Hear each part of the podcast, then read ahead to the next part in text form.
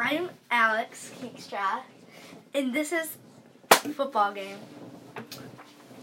We got ready to go to my football game. We were versing the Rockets.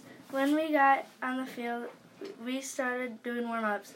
When the game started, we usually played 12 minute quarters, but it was 8 minute quarters. And my coaches told the refs that they said 8 minute quarters or no refs. My coach yeeted his towel. My coach got off, got a flag, and the refs were so dumb. The the coach the coach of the league came and told the refs it's 12 minute quarters. The refs said 8 minute quarters or no refs. We argued for like 15 minutes, so it was close to the time we would usually end the game. They won the game, but I didn't really care because we didn't play a full game. We went home and warmed up. Only 50 degree game. It was cold.